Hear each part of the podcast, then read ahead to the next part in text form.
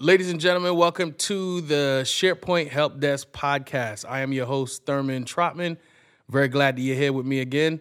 Uh, well, to my returning listeners, welcome back. If you're brand new, uh, again, this is the SharePoint Help Desk podcast. Is where I try to talk strategy mostly about SharePoint. So, in other words, how can you best use SharePoint and other tools in the 365 uh, suite, the Microsoft 365 suite, to to be more productive at work. You know what I mean? To remove the headaches from whatever you got going on at work. Um, today, I want to talk about executive admins, or I guess that I don't know if they still call them secretaries, but I, I was last last I heard you still call them you, you call them executive admins. But if you don't know that term, I'm talking about what used to be called secretaries. If they still use that term, I, I don't know. I, you know, I ain't trying to um, use the wrong word in here. But what I'm basically talking about is there's a person who runs a shop or an organization, and there's another person who supports that person with a bunch of administrative, um, like a, a bunch of administrative tasks. And that person would, let's say physically, if still working in a building, if you're not remote, that person would typically sit like right outside of this person's office or in close proximity to them. Because again, I don't want to say they're an assistant, but they kind of handle a bunch of like they're the first touch point when you're trying to communicate out to the rest of the uh, team. So let's say, for instance, there's a boss and there's a admin, and then there's ten people on this team collectively, right? So um, if the boss wants to get a message out to those 10 people, well, it's 12 people collectively. There's the admin, there's the boss, and then there's the 10 people on the team. If the boss wants to get a message out to um, all of the other 10 folks in the office, they would usually go to the admin. And then the admin would have some type of system that they got. They got a, a roster of everybody on the team, and they will um, send a send a message out to them, right, via email or whatever. Then there's like um if so like if a new person comes on board, that admin might be their first touch point. So like they they first get introduced to the team and they're being told, hey, you're gonna work for this team. When that person comes on board, they're gonna probably interact highly with the admin because the admin pretty much knows the pulse of the office. Who's who, what's what, where do you go for this? And they have connections with other admins throughout the organization. So the admin is a vital person to uh, to the team. If you're lucky enough to even have an admin, because I know there's a lot of people not even taking those jobs. So, well, I mean, there's job shortages everywhere, but you get what I'm saying. So, I just want to frame that person so that you know who they are. They they the thing I like the most about the admin is that they have like again, like I said, they have the pulse of that team. They understand what's going on there. Like they know who's who, what's what, and they have connections with other admins throughout the organization. So that's that position that they play. This episode of SharePoint Help Desk, I want to talk about three things that that admin should be doing if their organization is using uh, uh, uh, Microsoft 365, the suite. So but it's, it's maybe like I, I, guess three things, but uh, okay, yeah, you know what? It's three things, but let me set the stage here. So inside of SharePoint, um, there's a feature that allows you to have a site, and when I say site, I mean literally like a website. Your admin, or if you're the admin, an admin should create a site because the admin has a lot of moving parts. They're in charge of a lot of things there should be one place that they manage all of these things. Right now, it might be on their desktop, or it might be a calendar, or it might be some shared drive folder that they, you know, keep updated and they send out to the organization and tell them, here's where you can find this, this, and this. Honestly, the best place for that is a site. That's how everybody operates. We go to websites. So there should be, let's say the admin for, I'm gonna give it a team. Let's say operations. There's an operations admin this operation ad operations admin should have a operations website that they manage um, for the most part because other people can help manage too. But on the operations website they can take um, let's say well actually they can put anything they want on there. There's a lot of options you have. But to me, when I say I want to lay a foundation, the very first thing that an admin should understand that they should have is a central location where everything that they manage is located.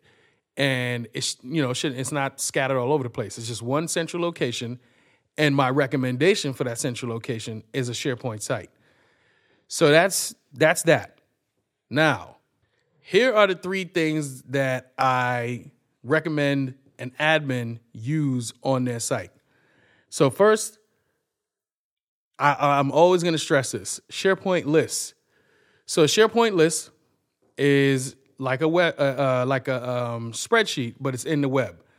And I think when you have your SharePoint site that I talked about at first, that's laying the foundation. When you need to collect information from the folks inside of the office, as an admin, you're probably going to create a spreadsheet and send that spreadsheet out. But we don't want to do that. That's where I try to take people from, from using spreadsheets to using SharePoint lists because they're much better for collaboration. So on your site, when it comes time for you to collect information from folks, use a SharePoint list. And here's what that process looks like. So you need to find out, um, uh, you know, uh, let's say everybody's birthday, right? Now I don't know if you can actually put birthdays on there. You know, you got security things, all that. So you know what? Wait, wait a minute. Maybe not birthdays. You need to know um,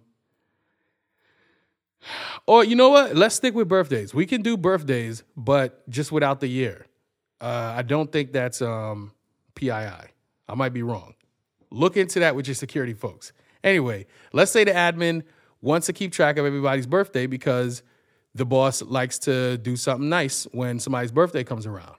So if you need to initially collect that, then you can create a SharePoint list, uh, put it on your site, and then send everyone on the team a link and say, hey, uh, I've just created a birthday list.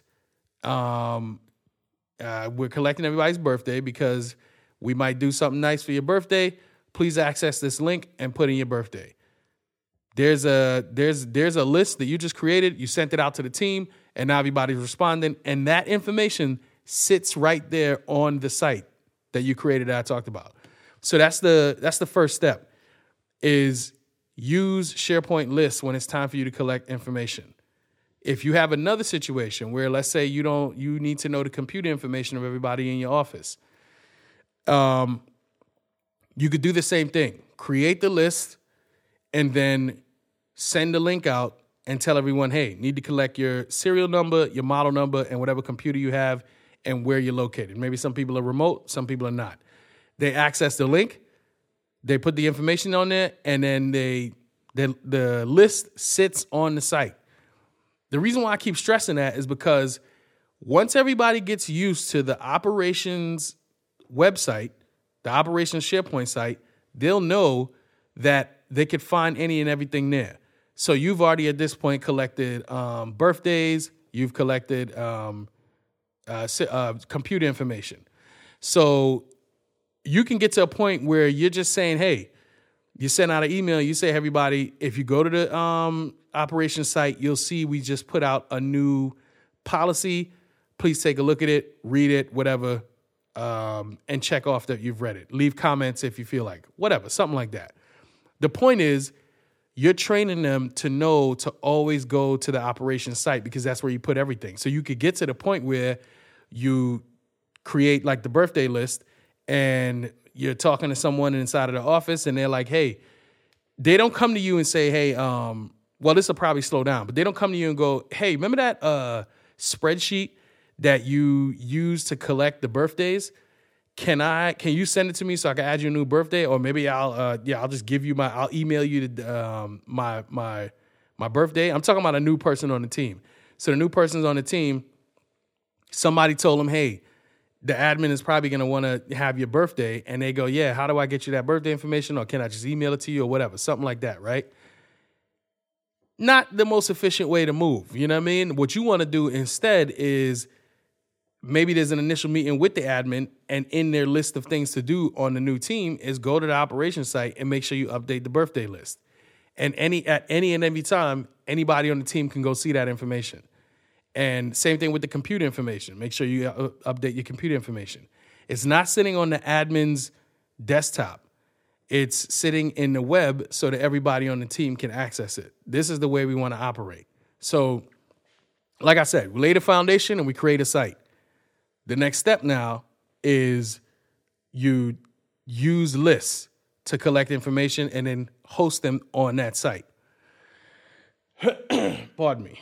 So now the next thing, there's a calendar feature. There's a couple of calendar features on there, right? Uh, but there's an event list. And this is the second thing that I recommend that you use because there's obviously going to be important dates. Now, everybody has their their Outlook calendar. There's a group calendar feature. I could talk about that in a different episode. Um, and then there's like the boss will have their calendar and then have key people, including the admin, have access to their calendar and that type of stuff. That's cool. You can use those calendars for that type of stuff, but there's some things on that boss's calendar I'm assuming everybody doesn't need to know about. There is some events that everybody does need to know about, and that's where I would use the event. Uh, it's called a web part. So there's an event web part. You can use that event web part on the site, right? So um, if there's a I don't know. I want to say company picnic, but a company picnic everybody should know about. But if there's a, uh, uh, if you have audits, if the boss does one-on-one audits with everyone, you could uh, put that out there, or say um, we're getting ready to have a team potluck. You know, it's all happening on this date. The point is, if you get into the groove of training your folks to always check the operations site daily because it's constantly being updated, they could see when they get there important dates. It's very big and bold, and it's it's it's well designed. It's not like sloppy in your face, but it's well designed so that when you access the site, you can see the latest, greatest information when it comes to dates. And when you use that event web part, you can put the name of the event. You can put links that people might need to know. You could put uh, the details. You could put all types of stuff on there. I believe you could even yeah you, you could even put a picture on there if you you know you're feeling fancy. So put a picture on there.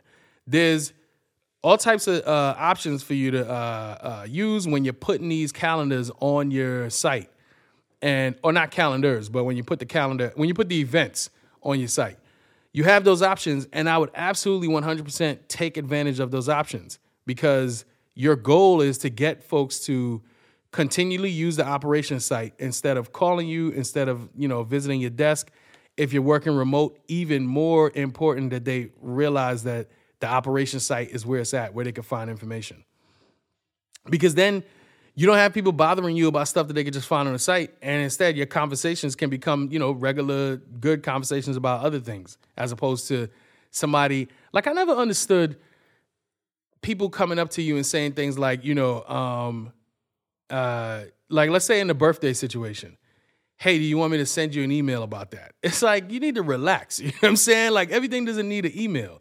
You can casually talk to somebody and say, hey, let me, uh, you could say to that admin if you're standing in front of their desk, hey, can you uh, just put the birthday in? Can I just give it to you?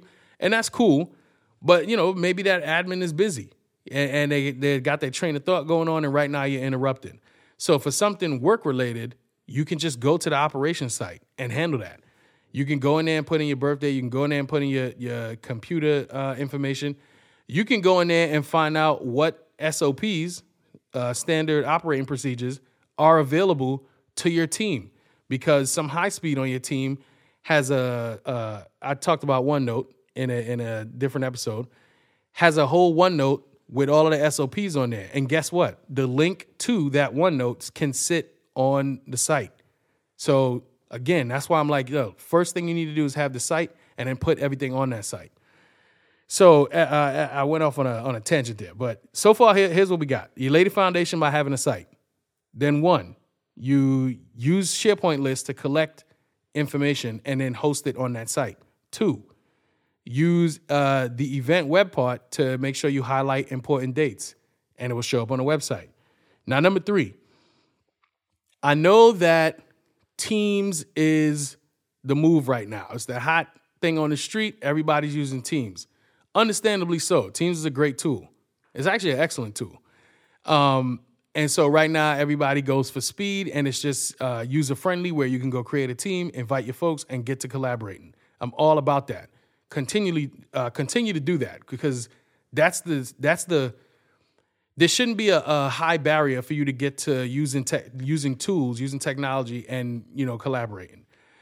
Now, here's the thing, though. Once your teams get uh, rocking and rolling, there's going to be a lot of conversation in there, a lot of links dropped, a lot of documents shared, all that type of stuff.